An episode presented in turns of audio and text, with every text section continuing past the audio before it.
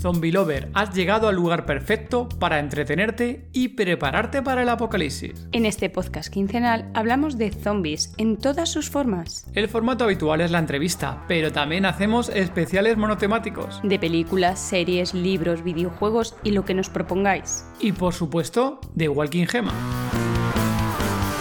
Invitamos a gente relacionada con nuestro género favorito. Personas que trabajan en el mundo del cine, la televisión. Creadores de contenido, como autores de libros, podcasters, youtubers, streamers. O fans del género como tú. Cualquiera tiene cabida en el podcast de Todo de Zombie. Muchas veces lo que hago es mandar WhatsApp en plan de un hombre que se va a ahorcar. Y claro, mi madre se quedó, ¿qué me estás poniendo yo? Nada, mamá, no le hagas caso, que es una idea que he tenido. El género zombie no es solo terror y vísceras. Vemos que el ser humano es capaz de esclavizar, de torturar y de violar. Entonces puede servir mucho para hacer crítica. Tanto de- Episodio 43 del podcast Todo de Zombie. Hola Zombie Lover, contigo somos Todo de Zombie. Hola David. Hola Gema, ¿qué tal? Hoy nos acompaña Cross, escritora del género de terror y fan del mismo. En esta charla hablaremos de cómo se inició en el género de terror y de sus libros. Nos contará las dificultades de la autopublicación de libros y de sus películas, series y libros favoritos del género de terror y de zombies. Además, hablaremos del zombie romeriano. Zombie Lover, disfrútalo.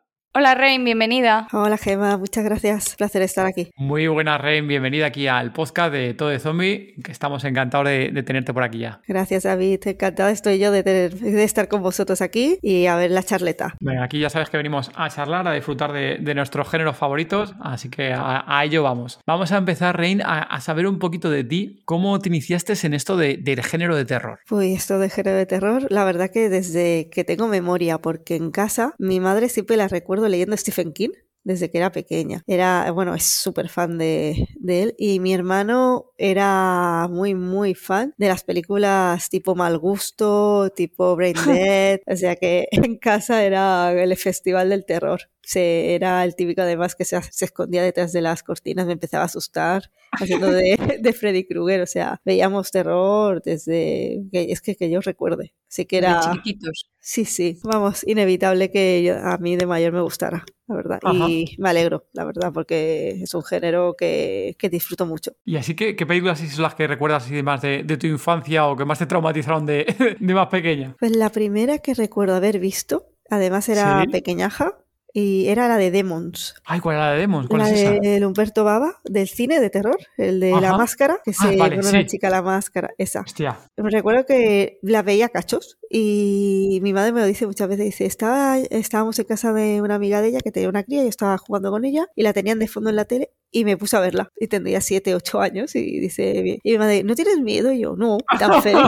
y entonces también me gustó mucho el thriller de Michael Jackson. Ah, el clásico, sí. Sí, Joder, sí. qué bueno. Entonces, con eso también fue un poco que me inicié con el terror, porque me compró mi padrina el VHS con el making of y todo. Y claro, mi madre me lo ponía en plan, mira que son de mentira, mira que no sé qué. Entonces, es lo que más recuerdo, esos dos. O sea, sería la película Demons y Thriller de Michael Jackson. Y después ya los clásicos de en Elm Street, Candyman, Hellraiser y todo eso me han acompañado mucho en mi niñez, adolescencia. Joder, la de thriller, yo creo que Gemma que ha salido también varias veces aquí en el, el podcast de Todo de Zombie. Mm, Con papá oso. Con Papá Oso y con, yo creo que más de una persona también que lo ha comentado. No sé si José también lo comentó, de Zombie Ecuador, o alguno más, yo creo que también lo ha comentado. En, vale, me suena que varias personas también lo comentaron. Dices tú que al final el, el videoclip de Thriller, al final, claro, la súper popular en Es nuestra un época. clásico. Es un clasicazo Sí, sí. y es súper bueno. Ahora la que estamos aquí llegando, bueno, cuando estamos grabando esto ya no tanto, estamos grabando esto ahí, estamos cerca de, de Halloween, ¿no? De la fecha de, de Halloween. Y bueno, el thriller de Michael Jackson a día de hoy se sigue escuchando en todo sitio, vamos. Sí, sí, sí, mi hija también lo ha visto ya, o sea que le hace, le, le hace mucha gracia. Y hablando de, de thriller y de- del tema de los zombies y de películas así de- del género de, de zombie, ¿cuáles así más recuerdas? Primero, la de la clásica, La Noche de los Muertos Vivientes. Ajá. Esa la, la vi varias veces, tanto la de Romero como la de Tom Savini. ¿eh? pero me gustaba la de Romero. Sí, la de Amanecer de los Muertos, de pequeña, la, la del remake ya Muy de buena. mayor, ¿no? Porque esa vez pilló más Sí. de mayor. más, más crecidita, sí. Sí, sí. Y también la divertida Noche de los Muertos Vivientes. Siempre cuando tienes un poco más también con el género familiar, ¿no? con, con familia que lo, que lo vive, yo creo que también marca mucho más ¿eh? y, y más llevadero también. Sí, sí. Lo ves más en familia, no lo ves tan a oscuras, lo que hacemos ahora, que es más a oscuras, palomitas, más como sumergirte en la película con la familia es un poquito más distendido. Ya no es, no, no te metes tanto porque lo ves como más divertimento, entonces ya no tienes tanto miedo, a mí, al menos lo que me pasaba. Y luego, bueno, tú aquí, Rain, eh, una de las cosas por las que te conocemos es porque eres escritora, has escrito varias, bueno, varias novelas, has escrito relatos, haces varias colaboraciones. ¿Cómo te iniciaste en el mundo de la, de la escritura? De- bueno, concretamente de género de terror. ¿Empezaste o empezaste con una- algún tipo de escritura diferente? Empecé con terror, con zombies Ajá, además.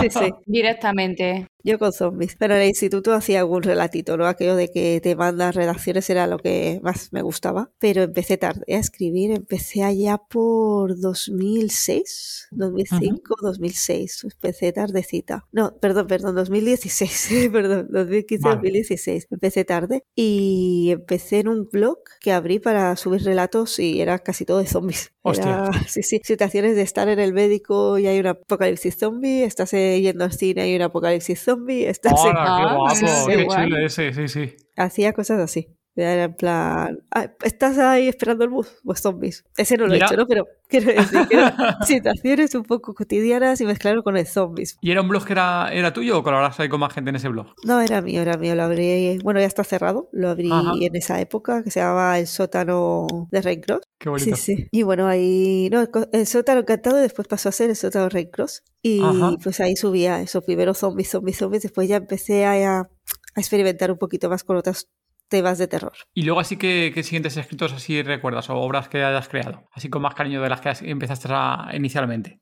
De las que empecé, o ese relato ese del hospital, porque yo creo que fue el primero que dije, se me ocurrió la idea y bueno, decidí escribirla y es como el- aquello que dices, la escribo y ¿qué hago con esto? La Claro. dejo en un cajón, entonces nada, la subí y bueno, me empezó a picar el gusanillo de, ay, mira, la va leyendo la gente, qué gracia. Pues venga, ve- vamos a hacer otro, vamos a hacer otro, pero yo creo que ese, que ya ni recuerdo el título, porque es que fue hace tanto, fue un Ajá. relato nada cortito, pero no se me pasó bien, me lo pasé bien. Cuando a uno le gusta el, ¿no? o te apasiona el género eh, o, o te apasiona la escritura a ti, en este caso las dos cosas, Sí, sí. pues entiendo que se hacía rodado, ¿no? Que era algo rodado al final la, la parte de creación, ¿no? Creatividad. Sí, era mezclar las dos cosas, intentarlo y bueno, tirarse un poquito a la piscina. Luego también hemos visto por ahí que estabas ahí en un blog, que has sido directora de- del blog, ¿no? De, de Castle Rock Asylum. Ahí cuéntanos también esa, esa época que has estado ahí también como directora del blog, ¿no? Esto lo hemos ido encontrando ahí un poquito por eh, viendo información en internet y hemos encontrado al respecto información de esto. Sí, sí, el Castle Rock Asylum lo abrí con la idea de, de escribir un poquito así reseñas, críticas de terror, subir relatos y subí al barco a Ruby Giraldez, que es un, Ajá, un sí. colega. Y bueno, después ya lié un poquito a Chica Sombra, Tamara López y bueno, tuvimos un par de colaboradores más. Y la verdad que era básicamente cuatro frikis escribiendo de terror. O sea, era, eran opiniones nuestras y bueno, pasarlo bien, era para pasarlo bien. Lo malo es que bueno, con el tiempo, quieras o no, surgen otras cosas y bueno, con nuestros también trabajos personales de la literatura. Sí, sí. Sabemos lo que hablas. Sí, por eso. Entonces se fue, se fue cada vez menos, cada vez menos y bueno, se acabó cerrando. Pero bueno, ahí está aún. Pues son etapas al final, ¿no? Sí. Son etapas al final también que, que nos van llenando, ¿no? Y dices tú que son momentos también bonitos, ¿no? De, de tiempo invertimos eh, en cosas que hacemos o en cosas que creamos que nos molan y que no, oye, nos han apasionado. Y en cualquier momento dices tú. Y encima si me dices que no lo hay borrado y que sigue publicado, pues oye, mejor todavía. Sí, sí, sigue online. Aparte hicimos una antología de relatos y la verdad que gracias a ella conocí a un buen amigo que es mi hermanito postizo, que es Nathan W. Que Ajá. sí, sí, además tenemos una coña con Resident Evil él y yo. Aprovecho porque como somos de zombies, pues eso, ¿no? Sí, sí, él me llama Claire a mí y yo a él pues estamos con la coña de que soy Chris. Y así somos los bueno. hermanitos, ¿sabes? Porque bueno, hay algunas fotos que a mí, bueno, mi cuñado, mi marido, incluso él me han dicho que les recuerda un poco a la Claire Redfield y a él le decían que también les recordaba a Chris. Entonces hemos dicho, ah, pues mira, como cogimos mucha amistad, pues mira, pues hermanitos y ahora pues ya estamos siempre con los de hermanitos. Además que Qué nos bueno, tenemos mucho cariño y lo conocí allí en esa antología. Entonces también Caster Rock me trajo esta amistad y trae cosas buenas buenas. Hacer proyectos estos te trae gente, te trae buenas, buenos recuerdos, buenos momentos y buena gente, la verdad. Al final acabas conociendo un montón de gente y sobre todo gente afina a, lo que te mola, ¿no? Al interés que tenéis en común del terror, que muchas veces si no hicieras a lo mejor tú no hubieras creado, no hubieras eh, escrito, no hubieras creado contenido y diferentes obras, pues oye, pues, pues, seguramente no hubieras llegado a conocer a tanta gente, ¿no? Y hubieras leído los libros y te hubieras quedado ahí, pero a lo mejor no hubieras llegado más allá, ¿no? De, conocerlos a, los creadores. Sí, yo creo que la mayoría de amistades que tengo hoy en día no las tendría por eso, porque quieras o no son de que si una antología, que si un proyecto, que si, que si, si son la mayoría de gente que he conocido a lo largo de estos años gracias a la escritura. Entonces, la verdad que tirarme a la piscina con lo del blog, yo creo que fue una de las mejores decisiones que, tomé. Luego, Rein, eh, empezaste a hacer diferentes horas, así algunas conocidas, las que tenemos aquí apuntadas, la emisora KWL, por ejemplo, cuéntanos. Sí, la emisora fue un relato que escribí hace cinco años ya, o sea, en 2016, y era un relato ilustrado con María Pizarro, que es una ilustradora, que me hizo portada y tres ilustraciones interiores. Y nada, lo subí en Amazon en versión Kindle, solo en versión ebook. Y estuvo allí y me envían algunas así que también muchos lectores se hacen amigos, ya lo, es que es eso, es el proceso. Muchas veces escritores se hacen amigos, lectores se hacen amigos. Me pedían la edición física y bueno, este año lo estuve pensando por el quinto aniversario y dije, mira, ya que tanta gente me lo está diciendo, ¿por qué no? Entonces eh, hablé con Marco Gómez, que es un amigo ilustrador y escritor que también te hace sus pinitos, y para que me hiciera una nueva portada. Entonces lo reedité y lo saqué con un relato extra sobre la historia, que es de un personaje que aparece en la novela, que es que sabremos lo que le ocurre antes de llegar al punto de la historia, digamos, principal. Y otro relato, que es una historia zombies bastante deprimente. La verdad es eh, muy claustrofóbica, muy oscura y muy, es, eh, muy sombría, la verdad, esa historia. Y dije, pues lo voy a meter aquí, así algo diferente y así ha salido la reedición. Pero es una edición ya en plan, eh, o sea, físico, directamente con portada y demás el libro. Sí, sí. Ahora sí ya se puede, lo he editado yo, porque es por Amazon solo, o sea, no es por editorial, es autoeditado y entonces ahora hice la maquetación y ya se puede conseguir en físico bajo demanda y en versión ebook. Ah, qué bien. Luego dejaremos en las notas del episodio dejaremos los enlaces para que cualquier zombie lover pueda ir a, a ver eh, y curiosidad y comprarlo como no la, la publicación. Y luego, bueno, tu última obra, cuéntanos, porque es la de, si mal no tenemos aquí apuntado es... El bosque de los cristales rotos. ¿Qué onda, perris? Soy Sagai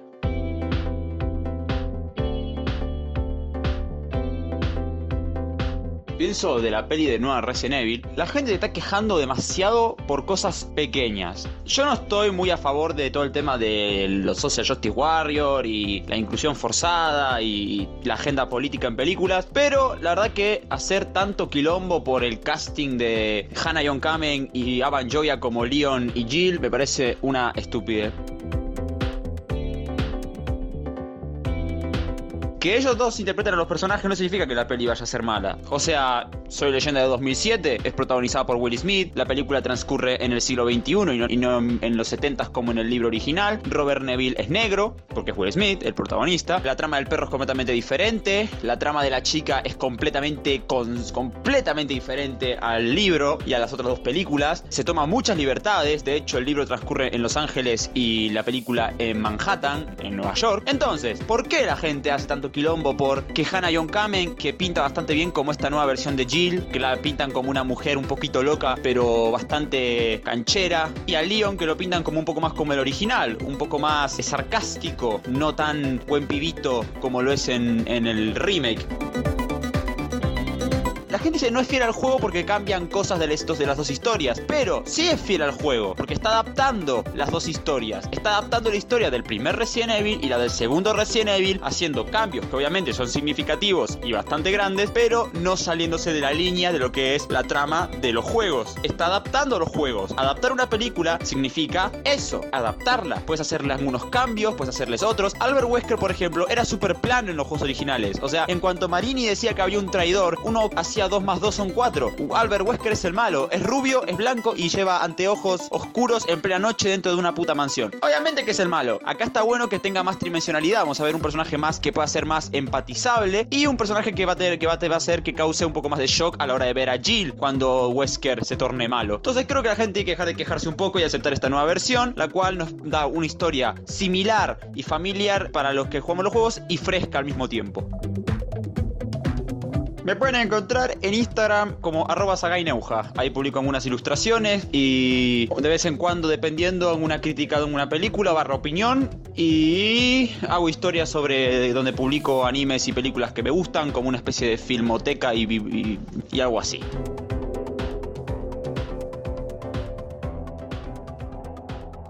Búsquedas Cristales Rotos se editó el año pasado y es una novela o novelette de terror y fantasía oscura tiene bastante toque, digamos, a las películas de los 80, tipo Los Gurís, tipo ese Cristal Oscuro, Legend, un poco de intentar mezclar lo que es la fantasía, lo que es algo que en teoría se tiene como más mágico hacia el lado bonito, pero más con lo tenebroso. Entonces, una mezcla entre eso y los mundos de Cliff Barker, así más tipo Hellraiser, los los infiernos, ¿sabes? Silent Hill. Intenté hacer un pupurri un poquito de cosas que me gustan, del laberinto del fauno, porque veréis que la protagonista es una preadolescente y se encuentra un personaje que se va a ser quien la guíe por el mundo oscuro y es tipo, no es igual que el fauno, pero sí que físicamente es un ser que a la vista a lo mejor puede dar un poquito de miedo, pero a lo mejor es un personaje, como digo yo, gris. O sea, es capaz de destriparte, pero si lo hace será por algo o no te lo va a hacer gratuitamente. no, no hagas es que no quiero hacer mucho spoiler. ¿eh? pues yo te voy a pedir un pequeño spoiler. ¿Va a haber una segunda parte? Me lo están pidiendo y tengo alguna idea de tanto de precuela como de secuela, sobre todo como el personaje de Vulture. Me lo están pidiendo mucho de quiero saber más sobre este personaje, sobre este mundo, porque que ha gustado y me alegro mucho porque que los lectores te vayan animando de esta forma, te digan este tipo de cosas, la verdad que para los escritores, sobre todo como yo que somos pequeñitos, eh, es un mundo, es que significa un mundo. Sí, ahí te iba a decir que ahí cuando sois autores independientes, ¿cómo lo, lo intentas llevar, ¿no? Para promocionar tu obra? Porque lo dices tú, cuando haces una, una autopromoción sin editorial, ¿cómo lo intentas sacar adelante?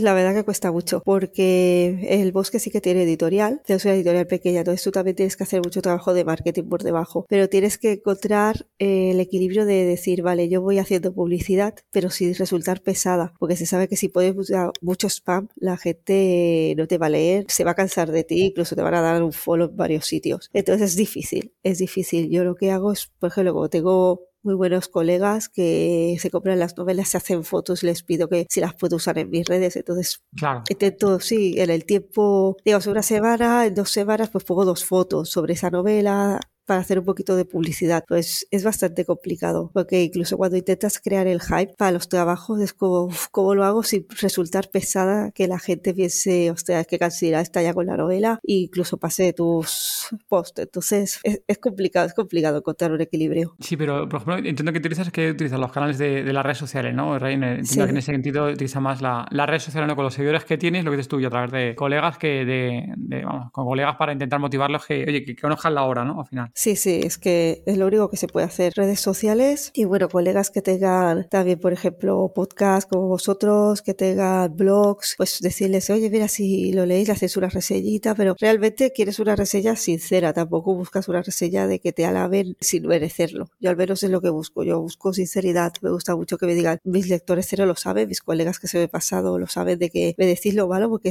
así se avanza. Entonces también cuando hago eso es para que lo lean y lo disfruten. Si no les gusta, ya se lo digo muchas veces si os gusta es que lo digáis, lo, lo decís porque es normal. Que también con eso te... El feedback, ¿verdad? Sí, y te puede, te puede perjudicar porque te puedes decir que no les gusta, pero es que es lo mejor. Nosotros aquí os traemos, hemos traído a varios autores de, libros y sí que es cierto que una cosa que siempre vemos de vuestros libros, eh, cotillamos las opiniones, ¿no? De, los, las diferentes páginas que hay de opiniones de libros. Sí. Y sí que algo vemos también la casuística, ¿no? Que ves a lo mejor a, mucha gente que le dicen, joder, qué buena obra, me ha gustado mucho tal. Y luego ves otra panda, digo panda porque sobre todo de la forma que tienen de decir las cosas, que a mí no me parecen correctas y, que no se forma de decir las cosas, ¿no? Hater, pues más, que critican a, a, las obras de cierta forma que dice, joder, tío, pero tú es que te has esta obra y es que ni siquiera te gusta el género del terror o no te gustan los zombies, ¿no? O, lo que sea, porque hay ciertas críticas que dices, pero joder, es que no tiene ningún sentido lo que estás contando porque es que parece que, que ni siquiera te gusta el género que estás leyendo, o sea, no, no tiene sentido. Claro, es como cuando a lo mejor a alguien que le gusta las eh, películas de novela romántica se mete a ver una película de miedo, pues lógicamente no le va a gustar, va a salir depotricando la película. Claro, claro, sí, sí. A eso te expones mucho, o gente que incluso por vender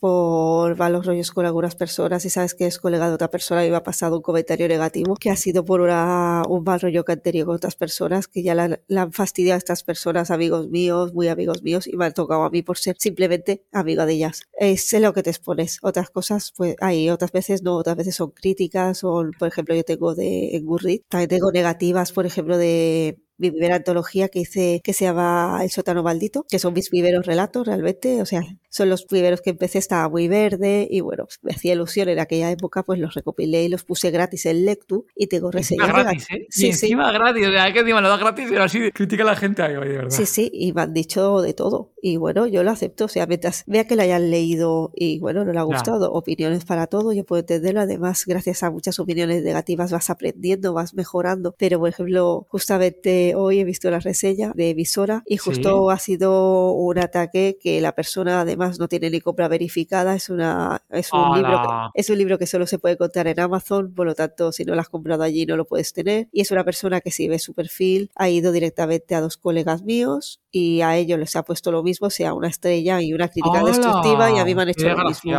O desgraciada o quien sea. A eso también te enfrentas por desgracia, o sea, perdón, no voy a contar, afortunadamente encuentras más gente que te hace críticas constructivas o que te ponga dos, tres estrellas, te suele decir, ah, sí, me ha gustado esto, pero lo he encontrado tal a mí me parece estupendo porque es lo que digo, ayuda mucho. Y he mejorado mucho gracias a críticas negativas, críticas que se han hecho constructivas y con un respeto de, de muchos colegas, de otros, sí, sí, de reseñadores. Se aprende. Ya, ahí nosotros eso lo llevamos haciendo hace mucho tiempo viendo también con las películas y demás. Bueno, lo, hemos comentado más una vez aquí en, en el podcast. Y nosotros ahí, por eso en su día también creamos una sección ahí en, todo de zombie, tanto para pelis como libros, que intentamos tener un pequeño filtro de que no cualquiera puede hacer una reseña. Entonces, que para hacer una reseña siempre ponemos ahí una, una pequeña traba de que alguien haya antes enviado películas, fichas de películas o de libros antes de publicar nada. Y entonces, claro, como mínimo tiene que hacer esa labor de enviar algo pues claro, que me hace un hater y dice, va, paso a mirar aquí yo un formulario cuatro veces para mirar aquí una reseña, no sé qué, paso. Entonces, quien lo hace son realmente fans del género que le mola. Entonces, claro, que ya haya reseñas de gente que sabes que son que le mola el género, por lo que te digo, te quitas esa panda de, de hater, como decía Gemma, de hater, que te están mirando ahí y poniendo notas. Eso, por ejemplo, lo comentabas otro día en el grupo de Telegram, que hay gente que no le gusta nada el FIFA y cuando nada más sale el FIFA como el videojuego que sale todos los años, pues aunque no te guste el FIFA, vas a la, a la, a la ficha del videojuego y le pones un cero porque no te gusta el FIFA. Pero si es que no te gusta ese videojuego, no te gusta el deporte, y ah, ¿para qué vas a poner un cero si es que no vas a jugar a videojuego? Por joder. Pues eso lo hace y lo hace la gente, como que es gratuito, es fácil hacerlo, pues tiran y lo por putear, oh, hater total. Sí, es lo que pasó con la Capitana Marvel. Claro, También. cambiaron las políticas de Rotten Tomatoes por eso, porque la gente fue ahí a saco sin siquiera verla y le pusieron las críticas que era parir. El filtro lo hacéis bien, lo hacéis bien. la verdad, porque vaya tela. Bueno, aquí ya intentaremos siempre dar visibilidad también a, a los pequeños autores y demás. Siempre os traemos aquí, y esta temporada vamos a tener varios autores literarios que son, lo dices tú, que también que son independientes, oye, que ni siquiera tiráis con editorial, porque muchas veces las editoriales, bueno, ahí cuéntanos también luego si quieres más adelante, te, te voy a preguntar más cosas, Gemma, pero las editoriales os ponen trabas y muy difícil entrar a una editorial y encima que os den algo, entre comillas, aceptable para el trabajo que, y el esfuerzo que hacéis, que encima vosotros sois creadores, sois artistas, que estáis poniendo vuestro ingenio, vuestra creatividad para el público, para que luego lo consuma y, joder, que, que cuesta bastante que una editorial lo, lo reconozca el trabajo que, que hacéis y la labor. Sí, sí, ahí la verdad que al ser autores pequeños cuesta mucho. O sea, hay muchas editoriales que buscan ya o gente consagrada o sus autores, digamos, un núcleo de autores que ya conocen que van a triunfar. Entonces, si eres una persona que básicamente ha ido haciendo pinitos, ha ido haciendo cosas, les mandas la obra, muchas veces ni, te, ni, se, ni se la leen y ni te contestan. Cuéntanos un poco, ¿cuándo sientes la inspiración? ¿A lo largo del día, a lo largo de la tarde, por la noche? ¿Cuándo escribes? Antes era nocturna, o sea, a mí las noches me iba muy bien para escribir. Después de tener la niña, es lo que digo muchas veces, cuando se puede. Claro.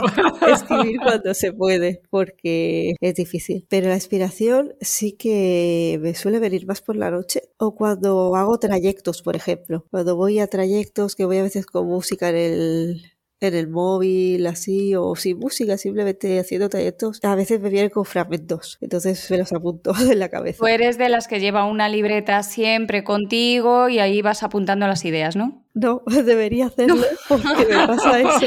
Ah. Muchas veces lo que hago es mandar WhatsApps a mi madre o a mi marido y después se quedan, ¿qué me estás mandando yo? Es un pensamiento que acaba de venir. Y que se quedan un poco flipando porque, a ver, el otro día se lo mandé, bueno, hace unos meses a mi madre porque eh, Dani trabaja por las noches, entonces, claro, ves, sabe mal mandarle cosas porque le suena el móvil por las mañanas y era por la mañana le manda a mi madre un relato, pero no, era como un poema en plan de un hombre que se, que se va a ahorcar. Y claro, mi madre se quedó, ¿qué me estás poniendo yo? No, mamá, no le hagas caso, que es una idea que he tenido. O sea que así voy. Debería de llevar la libreta, creo que sería mejor. No tengo matizar bueno. a la gente. Me imagino que hay tu madre que al debe de madre mía, mi hija que se va a cargar a alguien o qué. Pero para que me conoce y que ella es lectora Sí, de terror, claro. que si no, diría, madre mía, tengo una hija que está colgada. Claro, Mira, ahora claro. se acerca Black Friday por aquí ahora, eh, cuando estamos grabando esto. Ahí te aconsejamos, creo que fue Alberto Zamora lo comentó, que tenía una grabadora y tenía una grabadora y iba grabando todo en, la, en una grabadora esta típica de mano de toda la vida. Él decía que se podía hacer con los móviles a día de hoy, pero que era un clásico y, y que tenía una grabadora y él cuando tenía ciertas ideas las grababa ahí. Entonces, la típica de con cinta nos decía, pero que él estaba encantado y que era un clásico en eso y, y que no, así no tenía problemas de batería ni nada por el estilo, que eso aguantaba muchísimo más que un móvil y Claro. que grababa ahí todas las ideas. No, eso, o boli y papel, es, es Pero, pero el papel a bastante- veces es más complicado también. Si vas a ir a lo mejor en el, mejor el metro o autobús, a lo mejor es más complicado también estar ahí anotando en papel. Si es una parrafada grande, más fácil a soltar la idea, no sé, ahí No, sí, claro. también hay como, depende también lo que la idea como haya surgido, ¿no? Después también para transcribirla, los dos sitios realmente la tienes que pasar al formato. Yo, por ejemplo, escribo en el ordenador y sería pasarla. Pero antes sí que tenía una libretita, Ajá. pero apuntaba las cosas que se me ocurrían más en casa, porque no las sacaba a la calle. Pero la tenía bastante llenita, ¿eh? Porque se quedé, ay, idea, coge el de esto, con la lilla en brazos ahí, intentando escribir. Bueno, Rein, y entendemos que, o sea, tú a, día de hoy no te dedicas al 100% a, entonces a, a la escritura o te gustaría o, cómo estás ahora mismo. Me gustaría. Ahora, a ver, me queda un paro, entonces sí que podría dedicarle más tiempo, pero con el tema de, claro, de la anilla, entonces no tengo tanto como me gustaría. Pero sí que ahora tendré un- unos meses que podré dedicarle un poco más y espero meterle bastante caña a un par de ideas de novela que tengo. Antes no, antes estaba compaginando el trabajo por las mañanas y por las noches escribiendo cuando podía, pero me encantaría vivir de ello. Ahora sé que no es co- complicado, no, imposible casi. Madre mía. O sea, que tienes pensamiento de otras obras también, también de zombies y de terror. De terror, seguro. De zombies me tengo empezada, que tengo un cuarto de novela, sería escrita sobre unos zombies en Barcelona, un apocalipsis zombies en Barcelona. Era una historia central y tres mini historias entre medio. Y Sí. estaba por la segunda, pero tengo que alargarlo porque peco de, de acortar mucho, voy muy a saco a veces. Y tengo que poner un poquito de freno. Y también tenía pensado, porque tengo una novela que puse en Wattpad hace también 5 o 6 años, que se llama Mundo de Sangre Cenizas, que Ujú. voy a reeditar el año, el año que viene, espero que salga ya, al fin. Eh, una reedición con, bueno, muchas mejoras, capítulos extra, y bueno, la historia creo que ha mejorado mucho. Y me gustaría hacer una secuela. Anda. A ver qué parece a la gente. Wattpad recuerdo que tuvo bastante buena acogida, afortunadamente. Fue de las primeras plataformas que utilicé cuando empecé a escribir. Era el blog You Are Writer, que era una, una página de una amiga de Elena Siles, y Wattpad y Softbook. Entonces lo malo es que era al principio que cuando escribía y hacía un capítulo a la semana, lo escribía muy rápido y bueno, cuando empiezas que eres un poquito más volátil. Y entonces dejaba muchas faltas o alguna incoherencia. Entonces se puede, por ejemplo, ahí se pueden leer reseñas negativas de esa historia y yo lo veo normal porque había muchos errores. Entonces, de eso sí que no me quejo, porque es normal y lo entiendo. Ahora sí que la he mejorado y espero que, bueno, que siga gustando a la gente que le gustó y a la gente que no, pues a ver si le dan una oportunidad y les convence y si no, pues nada. Zombie Lover, esperamos que estés disfrutando del episodio, tanto como nosotros en grabarlo. Recordad que tenéis disponible la página patreon.com barra todo de zombie para apoyar directamente este proyecto, donde recibiréis diferentes recompensas, mención en el podcast, acceso al servicio premium, recordad que es la sección que tenemos privada donde solamente los zombie lovers pueden hacer reseñas de películas y libros, es decir, fuera haters. Nos quitamos de esos haters que ponen notas negativas a nuestras películas y libros favoritos. También podéis recibir pegatina, como no, de todo de zombie, estéis donde estéis en todo el mundo, os enviamos la pegatina con el corazoncito de todo de zombie. Y oye, ¿y por qué no? Algunos de vosotros que estáis escuchando este podcast participaron en un episodio. Muchísimas gracias, tanto a los que nos apoyáis en Patreon como a los que nos apoyáis compartiendo estos episodios y dando a conocer más todavía al género zombie. Muchísimas gracias. Continuamos con el podcast. De todas las obras que tienes, ¿cuál sería la que te gustaría que llegara a Netflix y dijera, te hago una serie? El bosque de cristales rotos. Creo que visualmente estaría muy chulo por tanto el tipo de monstruo que es Vulture, que es el típico este con extremidades largas, es bueno, es eh, una raza de que se llama Carroñeros, son un tipo de monstruo que están allí. Creo que la historia quedaría chula en una miniserie o algo así. Y bueno, también voy a intentar escribir lo que he dicho antes, una precuela, una secuela de ese mundo, porque creo que se puede explorar bastante y que quede algo, algo visualmente y tanto, bueno, visualmente lo digo porque yo cuando escribo lo suelo visualizar mucho en la cabeza. Qué y bueno. sí, sí, me gusta mucho hacerlo como, verlo como una película y así plasmarlo, plasmarlo, también. ¿no? Sí, sí, que, que la gente cuando lo lea lo pueda ver también. Y creo que quedaría bastante chulo, la verdad. Eso luego, ya sabes que luego esas cosas luego dan problemas, Rein. Que lo haces tan bien, que lo plasmas tanto, que luego cambian al personaje y, y la lías con el lector, que dice, joder, es que me han cambiado el personaje, me han cambiado Bueno, la, eso pasa en, escena. en- en un montón de, de- de sitios. Eso pasa así a la hora de plasmarlo. Yo lo que intento, por, es- por ejemplo, en la del bosque, el personaje principal, que es Maggie, puse pocos rasgos para que cada uno se la imaginara a su forma, para que Ah. pudiera, es eso, cada uno se la imaginara a su forma, que pudiera eso. identificarse con ella. Ahora el monstruo, el Vulture, ya sí que está más detallado.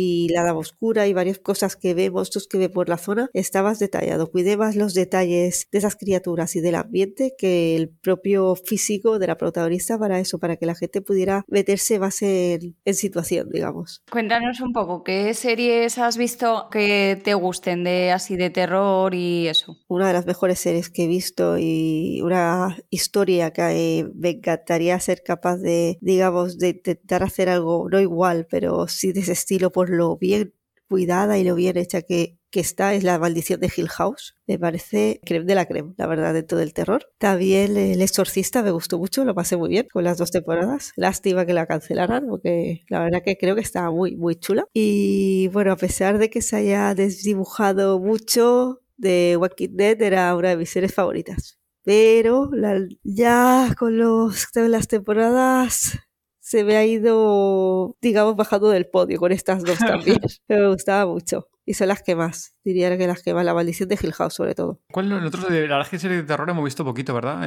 Sí. La de, ¿cómo se llama esta? La de American Horror, ¿no? ¿Cómo es? American Horror, History. History. ¿no? Sí, esa, la, esa es, eh, Rain, ¿esa la has llegado a ver? Sí, sí, he visto varias temporadas. La primera me gustó mucho, está entretenida, pero me gustó más Hill House. Ajá. La segunda los- también me gustó bastante. Yo creo que un poquito más que la primera, pero el resto me decepcionaron las historias, la verdad. Me fueron cada vez menos. Hotel ya la encontré más interesante, muy regular. Entonces ya las dos últimas no, no las he visto. Nosotros vimos como No, una o dos sí, yo creo que temporadas, la no vimos más. La primera que era Sí, la del psiquiátrico, manico- la del manicomio, manicomio, la y dos. la casa, ¿no? Y La, y casa. la dos, Y- sí. La de la, casa, sí. Tampoco es verdad, es que nosotros somos un poquito raros, ahí siempre lo decimos aquí los zombie lovers. Por nosotros, el género de terror pff, no es una cosa así que, que nos atraiga mucho. O sea, nos mola más como tal el, el género zombie, que para nosotros casi ya es, no es un subgénero, sino que ya lo- nosotros lo consideramos un género casi aparte para nosotros Sí. mismos, ¿eh? Porque digo, porque el género, el género de terror como tal sí que hemos visto películas, pero no es una cosa así que nos apasione. O sea, y luego así de, de películas así de, de terror, así que de las últimas que has visto los últimos años, Roy, que quieras así alguna para que quieras recomendar. Las de Expediente Warren, Insidious Expediente Warren. Y después de tu de género Z, to Busan me gustó mucho y el remake de Amanecer de los Muertos. Son las que he disfrutado mucho. Y una de mis favoritas, que siempre lo diré que es como una de mis películas favoritas, la verdad que sería la que no me cansaría de ver es la de Zombies Party. Oh, Me encanta. clásico, Es qué que me buena. encanta. Sí, sí, sí, es un muy buenísimo. eso se llama, El humor encima ahí está Sí. pegando ahí muy bien. Está muy bien. Está Hay los personajes, los dos, los dos protas están muy bien. Y el final, y el final es muy buena, ¿eh? El final Sí. es que los dos ahí jugando, los dos amigos jugando ahí, uff, muy, muy buena ahí los dos. Sí, sí, sí. La verdad que está, está muy chula. Y luego de, de lecturas así de que quieras así que, que puedas recomendar a, a los zombie lovers que están escuchando, lecturas de, de terror. Primero voy a, al clásico, que es Stephen King, con Cementerio de Animales. Que bueno, no es de zombies, pero reviven cosas. Reviven gente, reviven animales. La verdad que ese, esa novela es de mis favoritas. Después, por ejemplo, dentro del género Z, diría las de Apocalipsis Z fueron las que empecé a leer y que más me gustaron cuando estaba en el blog de Manuel Laurelo. Si no me equivoco la pronunciación, creo correcto, que la he dicho sí. mal. Loureiro, Loureiro. Loureiro creo que es. Sí, sí.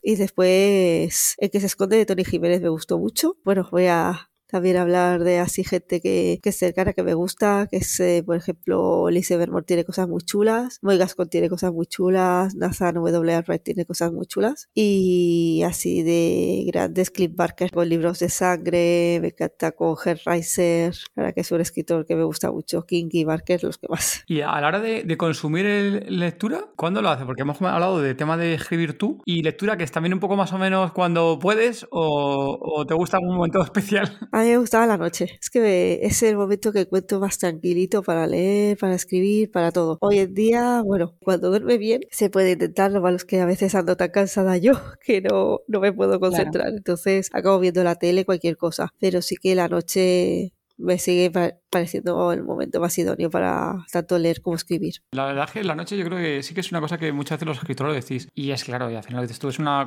noche tranquila, ¿no? O sea, cuando es Claro. algo tranquilo, no hay Mm, ruido de la casa, no hay ruido de la calle. Es un momento, yo creo, también perfecto para concentrarse y, y inspirarse también al final. Sí, y además que es lo que más le pega a la noche a, este, terror, tipo ¿eh? de, a este tipo de Que algo lecturas. durante la noche, ¿no?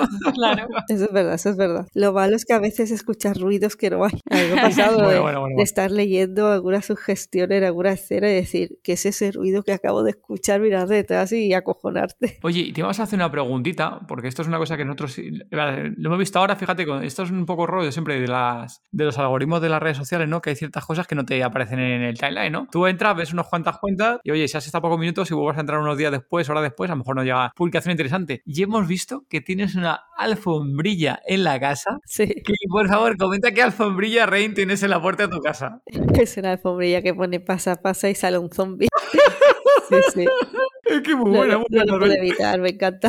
La verdad que la encontré en Amazon y bueno, Sí. convencí a mi marido y digo, necesitamos una alfombrilla, creo que este es ideal. Y venga, va, píllala. Me parece muy chula, ¿eh? me parece muy chula. Sí. Lo he visto. Y hostia, fíjate que se me ha salido. Estaba. Para nosotros estuve buscando en su día alguna para aquí, para casa. Y sí que este tono encontramos así una, No. una África. Al final pusimos una cutre. Yo creo que es de Sí, Ikea, una ¿no? normal. Es una de Ikea. ¿Esta? ¿La esta que No, no. ¿Es de ¿O Ikea? Yo creo que es de. Es una de estas Ikea que son un poco ahí más originales, pero ya, ya me digas tú que, que es muy friki de, de- ni de género de zombie ni nada por el estilo. Pero bueno. No. Nos comentabas también, eh, también sabíamos por ti de que también te molaba el tema de, de género de terror, de género zombie y también las películas de, de Romero. Nos has comentado varias películas de, de Romero. No sé si en él te has basado en algún momento para tus obras, en algunas de sus creaciones, o te has inspirado en, en la crítica social que él tenía o, o en alguna cosa de esta. Eh, sí, la verdad que Romero me ha influenciado bastante a la hora de escribir temática zombie. Primero, el típico, el tipo zombie es el romeriano, digamos, el Ajá. zombie lento, no el listo como empezó a hacer ya al final de su carrera, empezó a ponerle cada vez más ecos de sus vidas pasadas, pero sí que me basé en su forma de de moverse, su forma de acechar, porque realmente Romero cuando hace escenas de terror, más que la casquería, es el momento de acecho. Si me recuerdo la escena de Karen, por ejemplo, el sótano, era un acecho, de ir a poco, poco a poco, la madre ahí asustada, Él jugaba mucho con el suspense y con el terror de decir, vale, estoy atrapado. Y eso sí que lo utilizo en mis obras. También intento meter crítica social, sí que es cierto. En emisora, por ejemplo, no hay. Ese fue un relato más que escribí para pasarlo bien. Pero en Mundo de Sangre Ceniza sí que he metido más crítica social, que espero que el año que viene pueda sacarlo y lo podáis leer. Y sí que ahí metí crítica porque creo que el género zombie también puede servir mucho para hacer crítica, tanto de maltrato, por ejemplo, como de bullying, porque realmente el ser humano es como es. Y puedes tener una situación así, puedes sacar tanto lo mejor como lo peor. Lo estamos viendo también en series tipo de Walking Dead, que también bebe mucho de Romero. Vemos Sí. que el ser humano es capaz de hacer actos bondadosos, de cuidar unos a otros para crear una comunidad de supervivientes, como es capaz de esclavizar, de torturar y de violar por diversión. Entonces creo que el género zombie no es solo terror y vísceras, también hay un trasfondo detrás que da mucho juego para la hora de crear historias. En el anterior episodio que estuvo por aquí Pedro, Pedro Salamanca eh, de, de Survival Zombie comentaba que los eventos, los- no sé si los conoces, Rain, los, los eventos de Survival Zombie, ¿o ha sido alguno no, de ellos? no he ido. Pues en estos eventos que va gente ahí que se disfraza de zombie, no hacen juego rol, ¿no? Que llaman ellos jugar en rol. Y van ahí diferentes jugadores que te apuntas a la partida y, oye, vas haciendo como una gincana, como comentaba él, ¿no? De diferentes pruebas y, y vas haciendo, ¿no? Entonces, hay momentos en los que, oye, salen los zombies y si te coge un zombie, pues te conviertes en zombie, como normal. No te van a morder ni por el estilo, pero te tocan y te atrapan y oye, dejas de jugar como jugador y, tienes que jugar como zombie, ¿no? Pues comentaba Pedro Salamanca que hay en un momento de, que veo que, que, ha visto varias ocasiones ese tipo de cosas, ¿no? Que va un padre con un hijo y lo típico que sale gente corriendo porque vienen zombies pues claro, la gente, oye, se mete en el papel y sale corriendo porque le va a pillar el zombie. Pues que, el padre coge al niño y en vez de ponerse por delante para que al niño no le arrase la gente, pone al niño para protegerse él, por ejemplo. Vaya tela. O sea, yo digo una cosa. El instinto de supervivencia, pero... Pero con el hijo es un poco de decir, protejo a mi cría. Es que debería de salirle el protejo a mi cría, a mi retoño. Vaya tela. Nos comentaba que aparte de con el niño también pasaba mucho que lo hacían con las novias. Con las novias. Ponían a las novias delante diciendo, no, venga, que te coman a ti. Yo me salvo.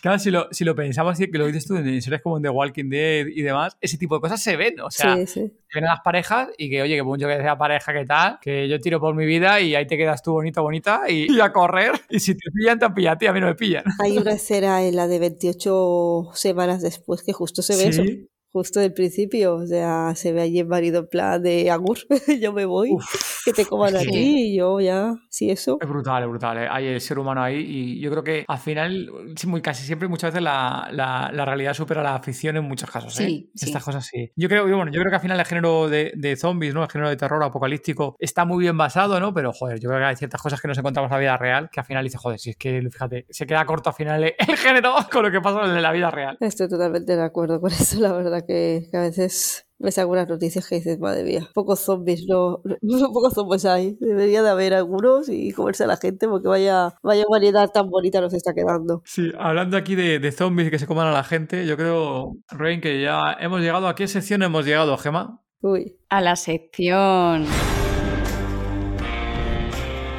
Apocalipsis.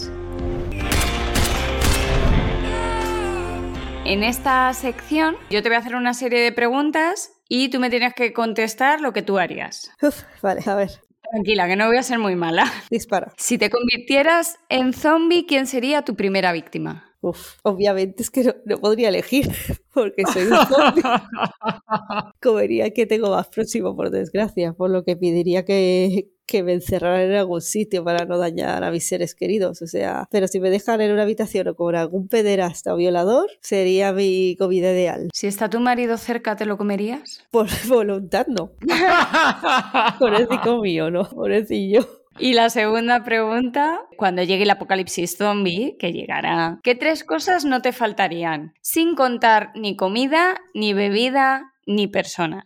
Vale, sin contar ni comida, ni bebida, ni personas, un arma para poder defenderme, ya sea un bate o algo para machacar cabezas, un libro, se necesitará tiempo y me gustaría fotos de mis seres queridos. ¿Qué libro concretamente te llevarías? Hostia, vaya pregunta, Gemma. A lo mejor tiraría por el que más me gusta, iría o Cementerio de Animales o It de Stephen King. Hostia, qué bueno para poner un apocalipsis, ¿eh? Es que Manual de Supervivencia Zombie sería un cliché, que también lo tengo. no, ya, sería ya demasiado, sí. Sería más útil, ¿eh? También os lo digo. Sí, ahí podrías, hay ciertas secciones de utilizarlas de guía, ¿no? mejor. Sí, porque tiene algunas secciones que están bastante bien. Bueno, pues no ha sido mala, ¿no? No, Solamente han sido dos preguntitas buenas. Ha estado bien, ha estado muy bien. Bueno, Rey, muchas gracias por haber estado con nosotros. Ha sido un placer tener por aquí. Por favor, dinos dónde pueden encontrarte nuestros oyentes. Me pueden encontrar en redes sociales, que es donde suelo publicitar mis obras, que es con el nombre Rain Cross, tanto en Twitter como Instagram. Y bueno, aparte tengo una página web de autora, pero es de Wix, entonces, en, redes sociales me encontrarán más fácilmente,